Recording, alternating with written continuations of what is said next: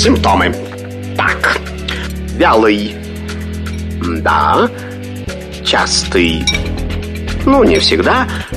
И, наконец, жидкий.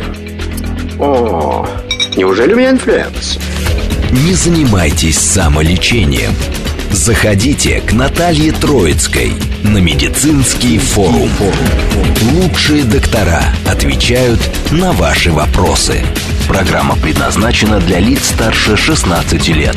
Это медицинский форум студии Наталья Троицкая. Здравствуйте. Тема нашего обсуждения сегодня – потеря слуха. Поговорим о тугоухости. Что это за диагноз, в каком возрасте, как правило, он устанавливается. И вообще поговорим сегодня о слуховых аппаратах. Будем развеивать мифы. Почему, в общем-то, многие переживают и боятся, нужно ли слуховой аппарат, либо как-то так справлюсь и доживу уж свой век так. Хотя, знаете, сейчас а, тугоухость, к сожалению, молодеет. Об этом мы сегодня поговорим с нашим гостем.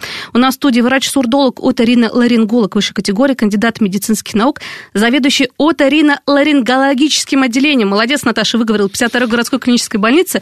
Азаров Павел Викторович. Павел Викторович, здравствуйте, рада снова вас у нас в гостях приветствовать. Знаете, с вами не только э, лучше слышать станешь, но и лучше говорить. Это точно. Здравствуйте. Здравствуйте, дорогие радиослушатели. Мы опять в, этой, в эфире на этой радиостанции встречаемся. Уже не первый раз мне представляется эфир. Я очень рад сюда приезжать и общаться со своими пациентами по радио. Павел Викторович, что такое тугоухость? У нас сегодня основная тема эфира. Обычно мы говорили вообще о заболеваниях а, вообще ушей, да, какие существуют. Но вот это вот очень серьезное заболевание. Мы сейчас, думаю, про формы, про степени поговорим, про слуховые аппараты вообще. Когда, почему, в каких случаях они нужны, а когда как бы, можно справиться, например, с помощью операции. Итак, тугоухость – это? Тугоухость – это в обыденном понятии снижение слуха. Есть, конечно, номенклатурное определение, которое там записано в Всемирной организации здравоохранения, определено. Но чтобы было всем понятно, это снижение слуха. Формы тугоухости три. Так. Это кондуктивная, смешанная и нейросенсорная. О кондуктивной смешанной мы уже разговаривали раньше угу. и говорили э, о том, что эти формы можно лечить хирургическим способом. Вот. Сегодня мы больше уделим внимание нейросенсорной тугоухости. Так, а как вот различать вообще а, эти формы? Кто должен их различить?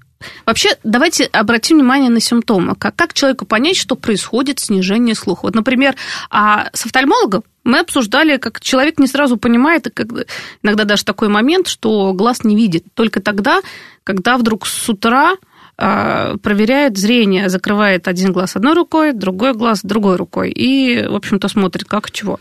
Со слухом как понять? Со слухом, смотрите, вот разные бывают э, сценарии. Если у человека снижается слух постепенно, медленно, на протяжении ряда лет, человек это может очень долгое время не замечать вообще. И только при достижении очень высоких степеней, там, третьей степени тугоухости, вот, человек может сказать, заметить, что да, он стал слышать плохо. Если же происходит резкое снижение слуха, э, так называемая острая потеря слуха, острая нейросенсорная тугоухость, то даже с небольшой снижением на 10-15 дБ человек четко сразу это замечает, и он может сказать, когда, в какое время, в какой момент у него это произошло. Вот, то есть мы говорим о том, что человек начал слышать хуже. Вот, и человек это понимает и идет к врачу. Вот. И дальше мы должны понять, если это острая нейросенсорная тугость, то это абсолютное показание для госпитализации, ну, то есть обследуем и так. госпитализируем, да? Ага. Вот, мы поговорим, будем сегодня, наверное, разговаривать все-таки о реабилитации людей, у которых э, снижение слуха произошло давно, и как им дальше вести себя в этой жизни – ну и поговорим все-таки о которых только-только-только начинается снижение слуха. Давайте вот сейчас как раз об этом поговорим и перейдем как раз, э, кто давно достаточно уже не слышит. Да, если снижение слуха... Вот, кстати, мы, э, я думаю, про больше про возрастную будем говорить, а тугоухость. Либо все же молодеет? Вот, С этого да. начали эфир.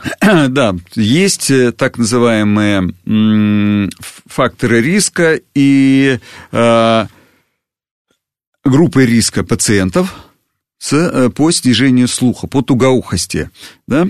А, если мы о группах риска начнем говорить, то это все люди, чья профессия связана с э, производственным шумом. Эти угу. люди начинают скажем, глохнуть, ну, так это будет правильно сказать, да. у них начинает снижение слуха э, в молодом возрасте, вот, в трудоспособном. Угу. Вот. Ну, и то, о чем Наталья сказали, молодеет, да, это есть проблема, и это не только я говорю, это говорят все мои коллеги, и говорят во всем мире, что тугоухость молодеет в связи с тем, что в нашу жизнь уже безвозвратно вошли различные гаджеты – без которых мы жить не можем. Если у любого из нас отобрать телефон, произойдет маленький сердечный приступ у этого человека. Вот. А, у, и мы начинаем слушать наушники. Все едут, пользуются общественным. И пользуются-то, в общем-то, где? Там, где вне работы. Да бывает, на работе, вот в общественном транспорте, все видят. Едут в метро, едут в автобусе где-то, и у всех вставлены вот эти гаджеты в уши. Вот. И я думаю, что все замечали, когда вы, ну, возьмем метро. Так. Самое вот, оно, мало того, что это очень шумное место, там очень высокий шум, потому что в замкнутом пространстве идут электрички. Угу. Вот. Э, вы стоите рядом с человеком, у которого вставлены эти наушники, вот такие маленькие вкладыши в уши, и вы слышите, что у него за музыка, да? Угу. А, то есть вот тут надо сразу задуматься, а что слышит, значит, этот человек? То есть там, ну, звук с мощностью, я думаю, больше 100 децибел. Кстати, звук больше 130 децибел уже вызывает болевые ощущения. Вот, слава... А мы можем такого звука достичь с помощью наушников? А, ну, я думаю, там есть ограничения все-таки э, производителями установлены. Вот, но о чем хотелось бы сказать, что у человека есть очень высокие компенсаторные возможности. Ну, в чем пример? Угу. Ну, допустим, мы попали на какой-нибудь концерт, да? Там громкая музыка играет. Мы сначала выходим э, после концерта, и что мы ощущаем? Ну, не как будто там в вакууме, ну, то есть идет э, да. Да, вот снижение слуха, то есть ощущение очень приятное. Потом проходит какое-то время, там полчаса, час, и все восстанавливается. То есть это начинает работать компенсаторные возможности у человека, но они не безграничны. Если мы будем перенапрягать свой слуховой анализатор, а, он повредится. Угу. Вот, поэтому, конечно, вот группа риска, да, значит, люди, у которых э, есть производственная вредность в виде производственного шума. И второе вот э, это наши гаджеты. Угу. Вот. Что будем дальше о чем говорить? Что вот произошло снижение слуха. Да. Что делать дальше? Куда идти? Обычно, смотрите, снижение слуха. Кстати, а если произошло снижение слуха после какого-то ОРВИ и заболевания. Вроде было все нормально, а вот это триггер поступил в организм. Да. И вот. в любом возрасте. Ну, Если да. происходит, э, возникает острая нейросенсорная тугоухость, да, то человеку нужно как можно быстрее обратиться в поликлинику, чтобы его направили на лечение. Вот. Э, шансы у человека, мы всегда говорим, потому что не восстановление слуха, а шансы на восстановление слуха у человека очень велики. По международной классификации болезней острая нейросенсорная тугоусть считается до двух месяцев. Но все-таки, чем раньше человек обращается, тем шансы на улучшение слуха э, выше с каждым днем они теряются, теряются, теряются, и по вот уже из, из опыта профессионального, угу. когда проходит больше четырех недель, шансов у человека почти не остается. Поэтому, когда к нам обращаются такие пациенты, мы вот прикладываем максимальное усилие, чтобы его как можно, как можно быстрее начать лечить. Так. И если у молодых людей, как правило, очень достигаются очень хорошие результаты. Практически полностью, как очень редко э, какие-то остаются проблемы, снижение слуха, э, там может быть, ну, из опыта высокие частоты хуже всего восстанавливаются, лучше всего восстанавливаются низкие частоты. Угу там средние, а высокие частоты, конечно, тяжелее всего восстанавливаются. Вот, кстати, Павел Викторович, вопрос. А если снижение слуха происходит, мы сейчас, думаю, про ваш сурдологический кабинет поговорим, да, в 52-й городской клинической больнице, который не так давно открылся. А человек как может получить направление а, к вам, к специалисту на прием? Через Поли... терапевта в поликлинику? Да, Пациент да? идет в поликлинику, по угу. месту жительства, берет направление, а, и в Москве существует единый колл-центр, а, Человек звонит и говорит, у меня есть направление к сурдологу, 52-ю э, больницу, ну, если мы говорим о нашей больнице. Да, да, да. Вот. да. И человека записываем и говорит дату, время. Человек приходит, и мы обследуем. А вот, вот как обследуем? Вот мы обследуем, сейчас сделаем паузу здесь, потому что продолжим по поводу обследования говорить. Как устанавливается, в общем, этот диагноз? И как проверяется э, вообще слух у человека? Расскажите, какие вообще методы вот, существуют? Есть, ну, да. Для исследования слуха используются в основном две, э, два метода, две, две методики. Это аудиометрия и тимпанометрия. Ну, мы э, будем... Есть еще угу. различные методики, но для того, о чем мы дальше будем говорить, о слухопротезировании, да. достаточно аудиометрии, в общем-то. Вот. Это такое маленькое помещение, угу. звукоизоляционная камера, называется сурдологическая камера, туда там садится человек, ему одевают наушники, и а, либо врач-сурдолог, либо аудиометрист проводит исследование, то есть по частотам измеряется, там исследуется одно ухо, другое, исследуется сначала воздушная проводимость, костная проводимость, и потом рисуются такие графики специ... специфические, крестик, как я говорю, крестики, кружочки. Так. Вот. И мы видим, определяется сначала, что степень тугоухости, да, бывает четыре степени, первая, вторая, третья, четвертая, и глухота. Угу. Вот. Если мы говорим о дальнейшем на слух, если выявляем, выявляем первую степень тугоухости, то, в принципе, с этим человеком ничего делать не нужно.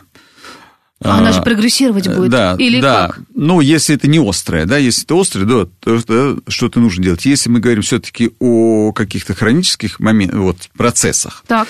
То делать при выявлении первой степени тугоухости, в принципе, ничего не нужно. И, как правило, человек-то все-таки этого не замечает. Есть еще такой термин, как социальный слух. Угу. Вот.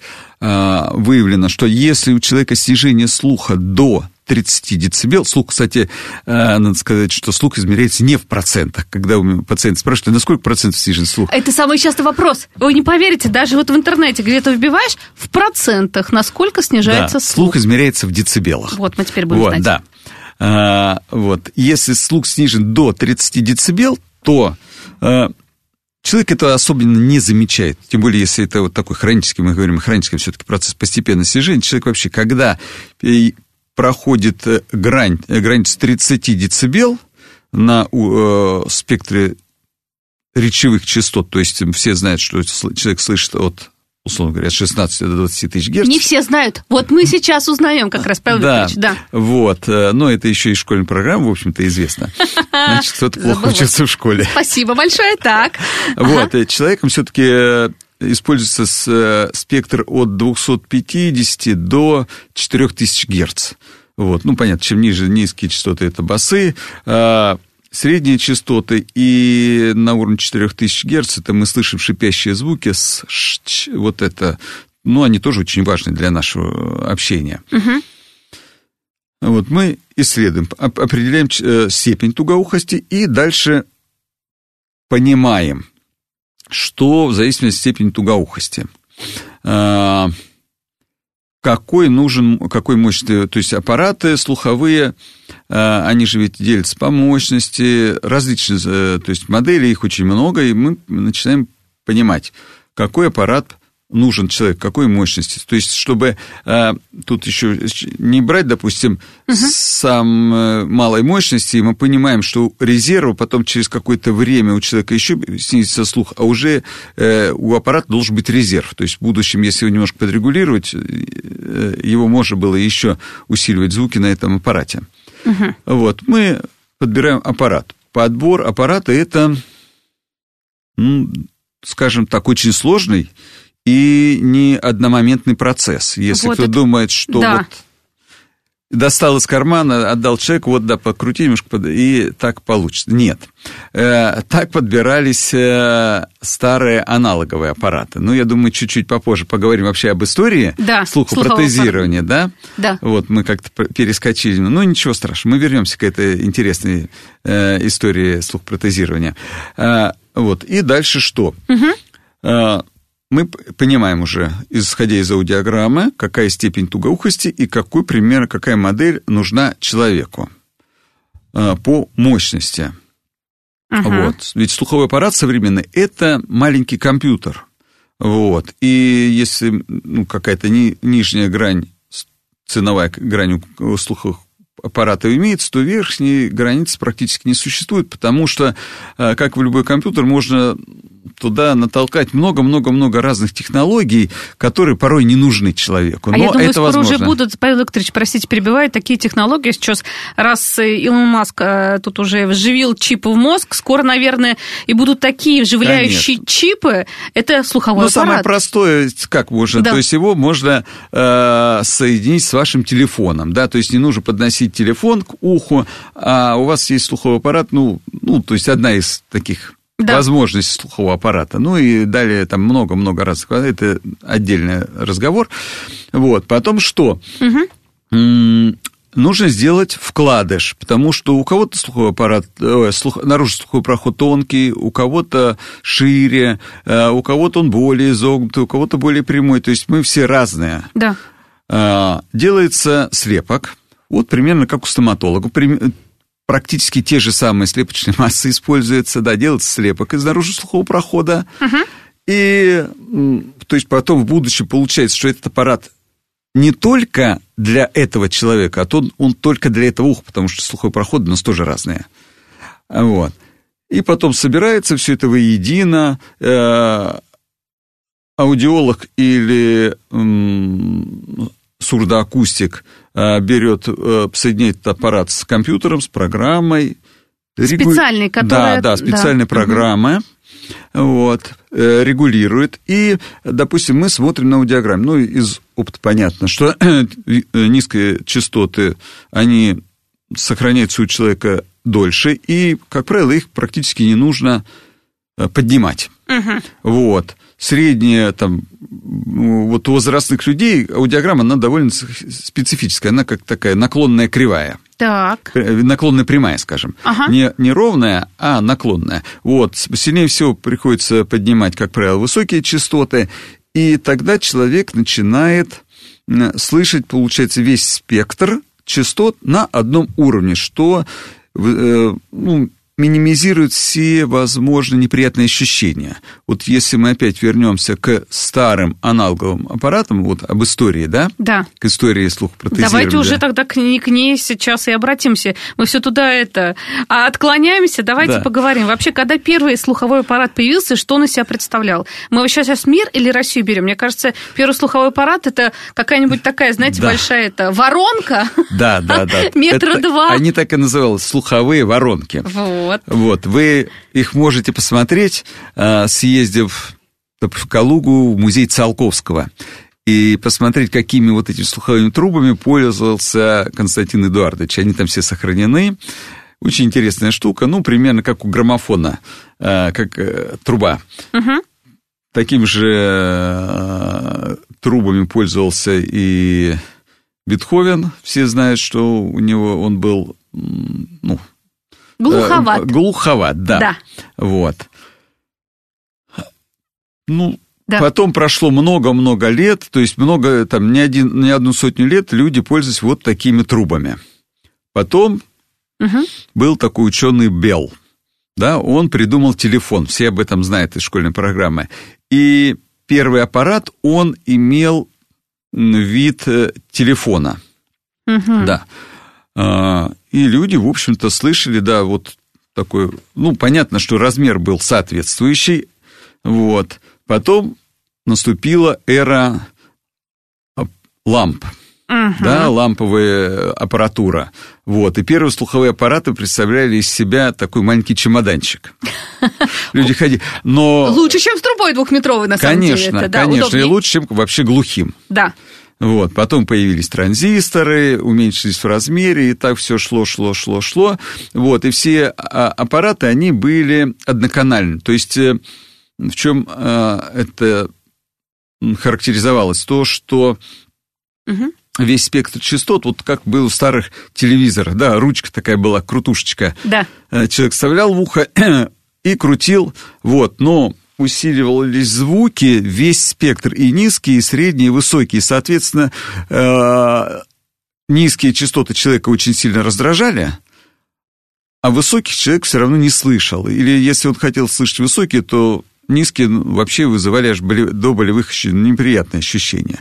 Вот. Ну, потом наступила, да, эра цифровых слуховых аппаратов, они многоканальные, то есть они там позволяют уси- усиливать частоты э, по отдельности э, весь спектр, да, вот, то есть если нам, мы смотрим на аудиограмме, да, у человека, допустим, бывает сохранено 2000 Гц или 4000 Гц, то ее не нужно усиливать, а только те недостающие э, частоты усиливаешь, и э, они, конечно, наиболее комфортно.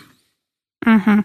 А вот смотрите, вот на данный момент сейчас, э, мне кажется, все к уменьшению, уменьшению, уменьшению. Мы сейчас про чемоданчики говорили, про вот эти трубы двухметровые. Сейчас какие самые микроскопические есть вообще? Э, Это в основном, наверное, преимущество, ну и вообще э, для молодых людей, да, такие слуховые аппараты, которые не видно, которые прям комфортно и вообще идеально. Да, есть э, э, три вида аппаратов. Это Да. заушные аппараты, э,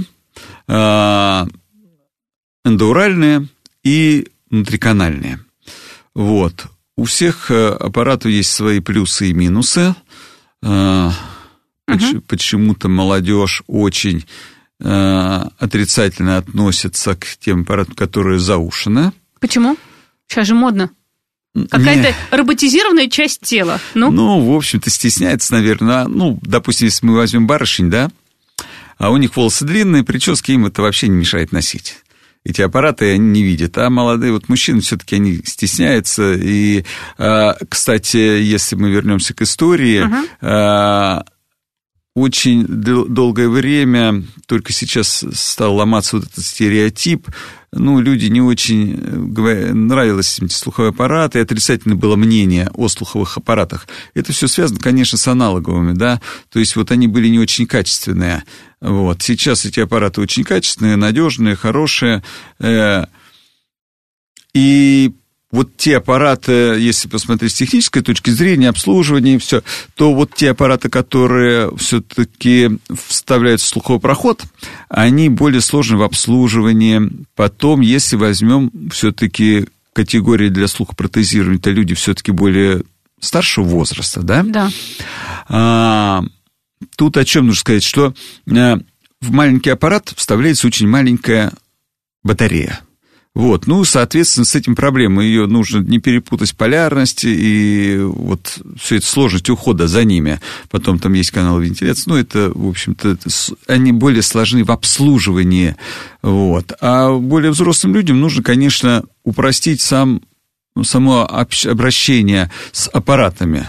Вот, там более, больше аккумулятор стоит, который работает больше, за ним меньше уход, то есть его, условно говоря, снял, на ночь положил рядом на тумбочку, и, в общем-то, больше ничего не нужно. Утром встал, одел, и все. Вот, то есть они есть, э, не нужно стесняться больших э, этих, тем более они с каждым годом, да, становятся все меньше и меньше, даже эти заушные аппараты, они становятся очень маленькие. Мгм. Спасибо большое, Павел Викторович. Сейчас мы уходим на новости, узнаем, что в стране и мире происходит. После этого вернемся и продолжим наше общение. Симптомы. Так. Вялый. Да. Частый. Ну, не всегда. И, наконец, жидкий. О, неужели у меня инфлюэнца? Не занимайтесь самолечением. Заходите к Наталье Троицкой на медицинский форум. Лучшие доктора отвечают на ваши вопросы. Продолжаем наш разговор, дорогие друзья. Будем сейчас говорить, продолжать разговор о тугоухости. У нас сегодня тема эфира такая. Павел Викторович, перед тем, как мы ушли на новости, говорили о слуховых аппаратах, я думаю, сейчас мы более подробно будем говорить, но, знаете, вот такой важный вопрос от а, слушателей, от пациентов прежних эфиров, да, а, спрашивали, скажите, а можно ли с помощью операции вернуть слух, например? Вот мы про степень тугоухости, про формы тугоухости говорили. А, ведь все методы используются, прежде чем дойти нам до слухового аппарата, либо потом, то есть делали операцию, и какая-то реабилитация со слуховым аппаратом идет, да, человек, может быть, даже вернет практически, ну, хоть не полностью 100% слух, наверное, это вообще вряд ли возможно. Ну, если мы опять возвращаемся вот к слухопротезированию, да.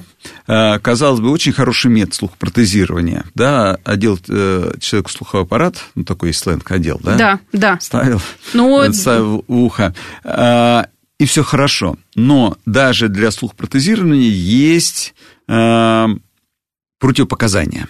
Угу. Допустим, наличие хронического гнойного процесса в ухе. Да, вот есть у человека перфорация. Так. Вот, любая перфорация барабанной перепонки – это ворота для инфекции. Вот. И ведь э, что такое слуховой аппарат? Это инородное тело, которое вставляется э, в наружный слуховой проход, и оно вот как контактирует э, с кожей, вот, и в результате этих контактов каких-то воздействий на кожу, давления, там, трения, может развиться какой-то воспалительный процесс в слуховом проходе и, соответственно, обостриться хронический гнойный средний отит. Ага. То есть вот, если мы видим этих пациентов, то ну, начинается двухэтапное лечение. Мы сначала берем этих пациентов на хирургическое лечение, вот, закрывая, э, ну, скажем, перфорацию барабанной перепонки, мы преследуем две цели. Так. Первое, то есть как хирурга меня э, волнует, это то, что э, мы убираем из организма очаг хронической инфекции. Вот.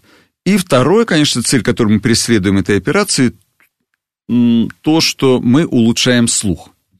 Вот. Но на догоспитальном этапе, когда мы еще смотрим, да, мы же обследуем пациента, делаем аудиограмму, о которой мы говорили, э, да. Еще не говорили, кстати, мы говорили, что делается, а что это такое, это сейчас тоже я расскажу. Угу. Вот, мы делаем, делаем исследование, проверяем слух человека, и мы понимаем, что, выполнив даже идеальную операцию, мы все равно не добьемся того социального слуха, о котором мы говорили. У человека все равно останется снижение слуха, тугоукость той или иной степени.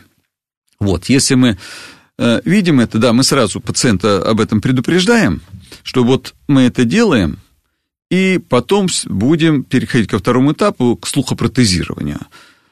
Вот. Ну, давайте поговорим об аудиометрии, да? да. Что такое аудиометрия? Такое исследование довольно интересное.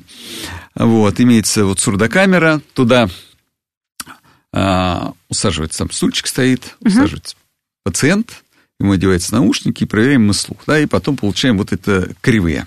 Так, а проверяем вот. как, с помощью каких-то звуков? Что да, там происходит? Да, почастотно там подаются разные силы звуки, вот, одно, одно ухо, в другое, и мы имеем представление потом к концу исследования. Само исследование, оно, в общем, не быстрое, занимает где-то до 30 минут, вот, и мы имеем представление. И дальше вот общаемся с пациентом да, а, начинаем его, вот если мы видим, что у человека кондуктивная тугоухость или смешанные формы, то мы опять же возвращаемся к первому варианту, то есть когда э, мы предлагаем все-таки сначала хирургическим способом улучшить слух, угу. и потом уже до конца довести реабилитацию уже слуховым аппаратом. Ну, некоторые пациенты, надо, есть такие пациенты, которые панически боятся операции, вот, мы тогда приходим, э, переходим сразу к слухопротезированию. Но все равно я возвращаюсь к моменту, что есть противопоказания. Если есть противопоказания, то мы должны их устранить. А вот их достаточно часто вы с ними сталкиваетесь? То есть человек знает, что у него какие-то проблемы ну, есть? конечно, человек знает, что у него хронический отит, как правило, это болезнь еще с детства. Угу. Вот, и ведь к нам пациент поступает из поликлиники, приходит к нам в отделение. И ему еще на первичном приеме амбулаторном поликлинике доктор говорит, что да, у вас там есть перфорация, у вас хронический отит, и нужно с этим что-то делать. Вот. И угу. вот мы оперируем, потом про, ну, какое-то время там заживление, э, восстановление происходит, э, и наступает момент, когда человек э, приходит повторно к нам, и мы понимаем, что мы не достигли социального слуха, нужно проводить реабилитацию. Что Дальше. это такое? Ну, реабилитация слово такое. Ну, то есть это подбор слухового аппарата. Угу. А, кстати, перед тем, как мы к подбору обратимся и будем сейчас говорить, какие они бывают, современные, разные другие виды, ламповые и прочие, цифровые. А, вопрос. А, мифов, и же очень много. Вот мы уже говорили про стеснение, да, тем более если, да и не только это, и молодых людей, и возрастных более людей касается, потому что, а вдруг я не привыкну, а вдруг это на всю жизнь. Опять же, сейчас миллион всяких мнений. Мы с вами перед эфиром об этом говорили. Кто-то говорит, что, ну, слуховой аппарат надел, все, это на всю жизнь. Никогда ты его уже не снимешь, да еще и прогрессировать твою тугоухость будешь, потом на полную громкость, как говорится. А кто-то говорит, да нет, все вот тут мнения-то расходятся, и мифов сколько. С чем приходится сталкиваться, какие споры возникают с пациентами самые частые? А, ну, вот самый главный миф, да, то, что если вы оденете аппарат, то слух совсем пропадает. Вы, человек начинает глохнуть. Угу. А, ну, в общем-то, конечно, это миф. Вот, вот, Наталья, мы с вами сидим, да, я вот в очках, да, я же да. их никогда, никогда не носил, да, вот до определенного момента в детстве не Потом наступил возраст какой-то определенный, и я все вот эти гаджеты, скажем так, да. очки, слуховой аппарат, есть такие еще, их называют помощники. Есть помощник, допустим, с пациентом беседуешь на тему, долго с ним приходится порой беседовать. Есть помощник там в виде тросточки, да, это все помощники, которые со временем появляются у человека с возрастом. Вот, и к ним нужно как-то адаптироваться. Вот. И есть еще, я еще о чем всегда пациенту говорю, что человек к хорошему быстро привыкает, да. Вот если я вот сижу вот э, без очков, да, я возьму любую там книгу почитать мне нужно, да, да я не вижу ничего. Очки одел, хорошо. Ведь я же, и я понимаю, что, допустим, зрение, да, немножко оно ухудшается, ухудшается с возрастом, да, но ведь оно ухудшается у меня не из-за того, что я одел очки когда-то, а просто происходят, ну, какие-то изменения в моем организме. То же самое и со слухом, да, вот он, с возрастом мы не становимся моложе, и происходят определенные изменения. Вот. Мы одеваем человек в слуховой аппарат, и он начинает слышать. Бабушки, дедушки начинают общаться с внуками, возвращается, вот, понимаете, это, это не просто вот слово такое реабилитация сухое, да. это настолько глубокое слово, которое подразумевает под собой возврат человека в общество, в общение. Вот вы посмотрите, что из себя представляют глухие люди. Они вот они, они сидят все вот в компании, да, все общаются, разговаривают. А эти люди, они изолированы, даже вот они вроде бы сидят рядом, но они изолированы от нас. И, соответственно, что у человека в душе творится? То есть они вот, они оторваны от, от общества, а мы их должны вернуть, вернуть им радости общения, радости э, вот восприятия звуков, потому что слух – это один из способов познания мира – Конечно, а, которым познаем каждый конечно, день. Конечно, человек Музыка. должен не просто слушать, ну, самое главное, конечно, общение, да, да. в семье, с друзьями, с детьми, с внуками, с родителями, вот со всеми там. Потом есть такое там телевидение, там смотрит телевизор, послушать новости, э, послу... сходить в театр. Да. Сходить на концерт, послушать музыку. Если человек глухой, он от этого все отрывается, а мы его возвращаем, он начинает слышать, ему возвращаем радость жизни. Поэтому э, человек, который одел слуховой аппарат, он его, да, одел, угу. и он слышит, а потом его снял, ему кажется, что он совсем ничего не... Просто и произошла адаптация к тем звукам, и он привык к хорошему. Да, разница Конечно. существенная. Просто раньше, как адаптация была, он практически не слышал, а сейчас... Э, Конечно, слышит... он вернулся Конечно. в жизнь, он вернулся, Это получает радость от жизни. Вот. А, поэтому, да, нельзя э, скрывать то, что с возрастом все равно будет идти прогрессивное снижение слуха, но угу. вы чувствуете, что не хватает, да, вот мы опять возвращаемся к слуховым аппаратам, да, да?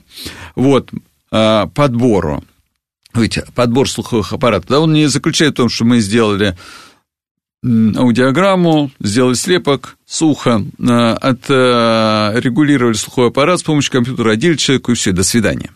Вот. Мы ведь одеваем слуховой аппарат человеку, сначала сурдолог или там сурдоакустик общается с человеком, насколько ему комфортно. Да, вот человек говорит, ну хорошо, мне, допустим, более-менее комфортно. Так. И человек уходит на 2, 3, 4 дня и пользуется аппаратом, и, э, ну, скажем так, тестирует его. Угу.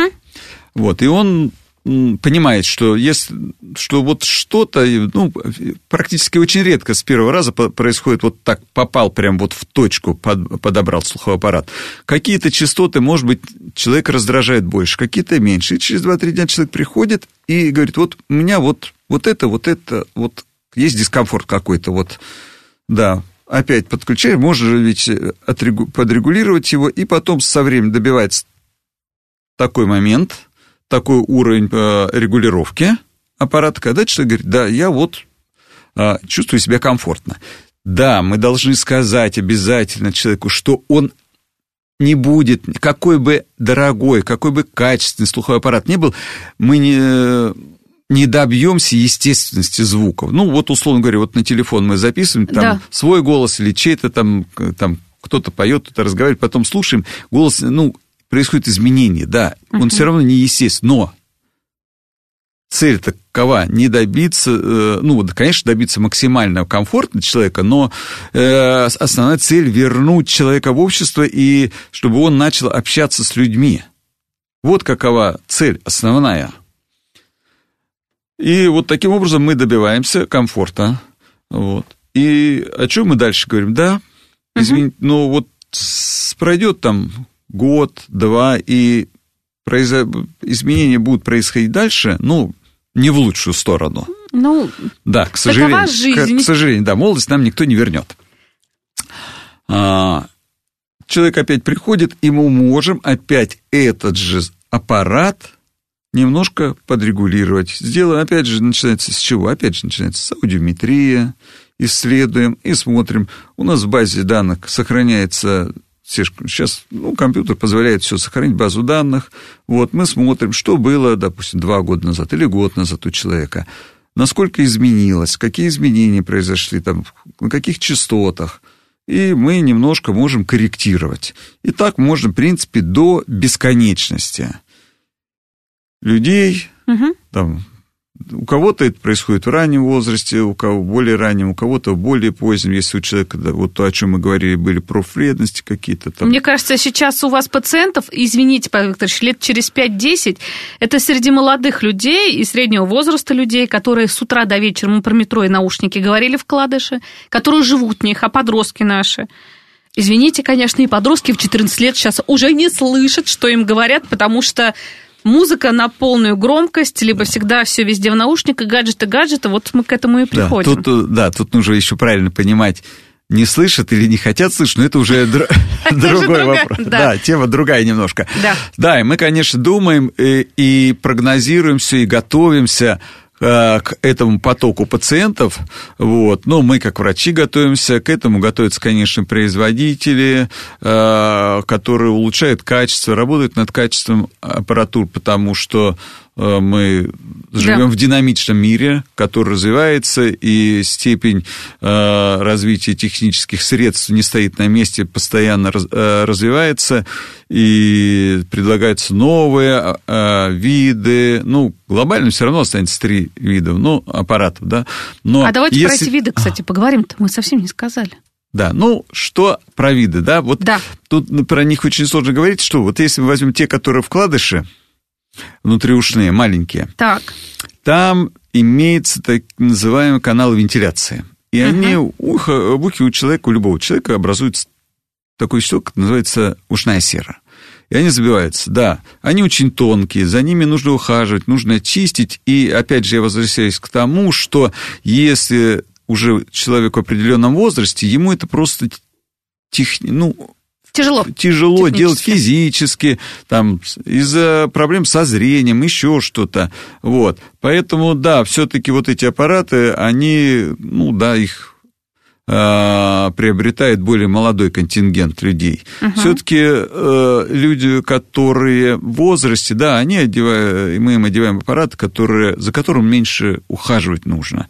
Вот то, о чем я сказал, да, его вечером убрал из, из слухового прохода, э, батареечку отключил, то есть выключил, вы положил рядом, и все.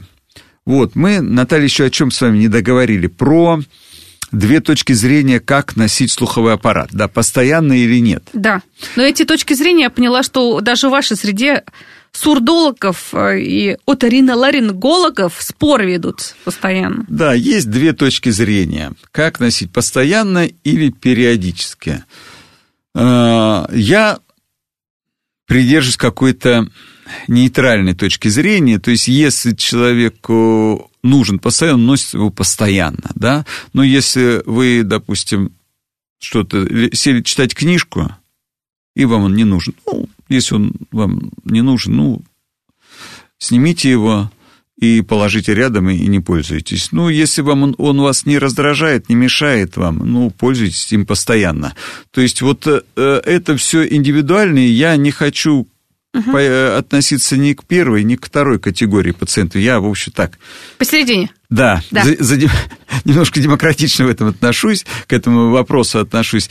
Вот, э, допустим, человек, который все время общается с людьми, да, но ему он постоянно нужен, он постоянно, у него там такая профессия или там, работа связана с постоянным общением с людьми, или там ему, в общем, нужен э, сам процесс слуха, да, вот он должен слышать постоянно, с утра и до вечера. Конечно, он будет выносить постоянно. А если человек, ну, допустим, работает на каком-то производстве с постоянным шумом, да? Да.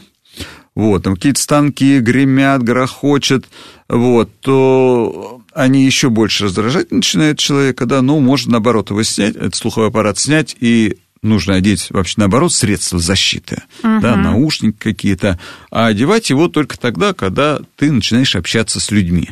То есть вот тут нет э, какой-то золотой середины. Вот э, либо так, либо так. Человек по мере необходимости. Поэтому я вот угу. не поддерживаю ни одну точку зрения, ни другую. Понятно. То есть все индивидуально получается. Кстати, вот по поводу цифровых многоканальных систем можно пару слов сказать? Ну, вот смотрите, да, да современные аппараты. Да. Они, да, многоканальные. То есть э, э, звук в них усиливается по частотно. Вот, и... Это как эквалайзер, даже вот если да. взять в телефоне, да, то есть ты выстраиваешь басы. Да, да. А, так, подстраиваете да. под свой, и то же самое аппарат, да. он подстраивается под слух человека. Человек не сам его, конечно да, же, выставляет. Да, да, то есть угу. вот опять же, помните, мы когда с вами да. говорили, что человек э, регулируется аппарат, ему одевают этот аппарат, и он уходит, и он его тестирует 2-3 дня. Да. И потом приходит и говорит – то есть, если его все устраивает, он, конечно, потом не возвращается. Если его что-то не устраивает, он приходит, и, опять же, происходит э, коррекция некая. А, вот по, по частотам. То есть, мы ну, все и... То есть, это работа, я еще раз говорю, подбор слухового аппарата, это довольно э, длительный процесс и очень непростой. То есть, вот так, как то, что предлагается порой там по телевидению, усилители слуха, одели такие да. счастливые. Вот, но... сразу скажите, потому что да, давайте все мы... же считают, что можно тут надеть, там прицепить, и все будет хорошо да, подкрутить, это, как конечно, надо. вот люди покупают, да. а потом все равно возвращаются к нам, потому что э, не может быть вот э, такого аппарата. То есть это мы возвращаемся опять в эру аналоговых аппаратов, то есть да. вот такой усилитель какой-то звука, но он, там усиливает все, весь спектр частот, и человек все равно не получает того результата, который хотел быть. Вот. Потом, что еще мы с вами не обсуждали – Индивидуальную Мы, реабилитацию. Да, про, э, программа. Э, да, про индивиду, программа индивидуальной реабилитации, да. Угу. А, ведь э, мы должны, конечно, коснуться того момента, ну, не должны от нее уйти, стоимость, покупка, а, вот. Есть, конечно, категории э, людей, которые получают бесплатно слуховой аппарат, но это дети и инвалиды по слуху есть, да. Все, вот, все-таки основная масса людей, особенно трудоспособного возраста, они вынуждены покупать эти аппараты, даже пенсионеры. Да. Э, вынуждены покупать за свои деньги. Особенно вот то, что касается, есть человек трудоспособного возраста, он, в общем-то, покупает, и, ну, очки же мы покупаем, и ничего да. об этом не говорим, угу. в общем-то, и ничего в этом нет. Для, так скажем, социально уязвимых категорий граждан, пенсионеры, разработана индивидуальная программа реабилитации. В чем она заключается? А, человек, когда уже он понимает, он морально созрел, что ему нужен слуховой аппарат. Угу. Вот. Ну, он сначала, конечно, приходит к нам. Мы говорим, что вам нужен слуховой аппарат. И тут, конечно, возникает вопрос стоимости, все такое, вот все, что этого касается уже э, финансовой составляющей этого вопроса. Мы говорим э, пациенту, что вы должны сходить э, в управление социальной защиты территориальное и человеку расскажет, что нужно, какой собрать пакет документов, Э, для получения возврата финансовых средств, которые человек потратит на приобретение аппарата. Да, там, конечно, не до бесконечности, но, в общем, э, причем происходит возврат практически 100% финансовых средств. Это немаловажно. То есть человек, человек покупает аппарат, потом идет в э, социальную службу, и ему потом возвращаются эти деньги. То есть, э, казалось бы, что это все за деньги, но э, государство, в общем-то, не забывает о своих социально уязвимых категориях граждан, и люди, в общем, получается, аппарат, он бесплатно человеку остается. Единственное, что человек покупает потом аккумуляторы. Угу. Вот. Ну, это уже, в общем-то, ну, не такая большая часть финансов, которые нужно. Вот. Ну, в общем-то, человек возвращается... Что еще хочется сказать про слуховые аппараты? Слуховые uh-huh. аппараты современные – это очень надежные, ну, скажем так, гаджеты. Так, потому вот. что это и правда гаджеты на Да, на это гаджеты день. есть, да. Вот. Э, они очень надежные. Они, ну, вот из опыта, ну, они служат 5 и более лет. То есть, если человек э, вот приобретает, то не нужно думать, что вот он через месяц или через неделю сломается. Это очень надежные вещи. Э, которые работают годами, ну и потом, в общем-то, они просто со временем морально устаревают, устаревают да. да, морально устаревают, и человеку уже хочется чего-то нового. Вот. Ну и тогда уже... Вообще слуховых аппаратов бояться нельзя ни в коем случае. Если человеку, да, положено это, в общем, для улучшения жизни вообще, да, социальной, Конечно. коммуникацию, то это нужно сделать. А вот, кстати, вот буквально минут до конца эфира про профилактику тугоухости мы вообще э, должны сказать хоть пару слов. Какая она существует? Либо нет, Профилактика, не существует, она, вот извините. мы с вами, да, говорили. Да. И хотелось бы вот, чтобы вот то, что мы с вами говорили, услышала наша молодежь, ну, не только молодежь, и люди среднего возраста, про те гаджеты, которые они вставляют в свои уши. Вот. Нужно как-то все-таки обходиться, и м- нужно пользоваться из опыта вот такими наушниками, которые примерно у вас сейчас. Да, большими. Они э, меньше наносят вред даже из исходя из того, что они не вставляют в слуховой проход и не травмируют кожу, да, вот, а и в то же время они не наносят такую звуковую травму. Э, они больше изолируют наши ушные раковины и уши от окружающих звуков. То есть они менее безопасны. Спасибо большое, Павел Викторович. Прислушаемся. Благодарю. У нас в студии врач-сурдолог, оториноларинголог высшей категории, кандидат медицинских наук, заведующий оториноларингологическим отделением 52 городской клинической больницы Павел Викторович Азаров. Благодарю. Было очень интересно и полезно. Спасибо, дорогие радиослушатели.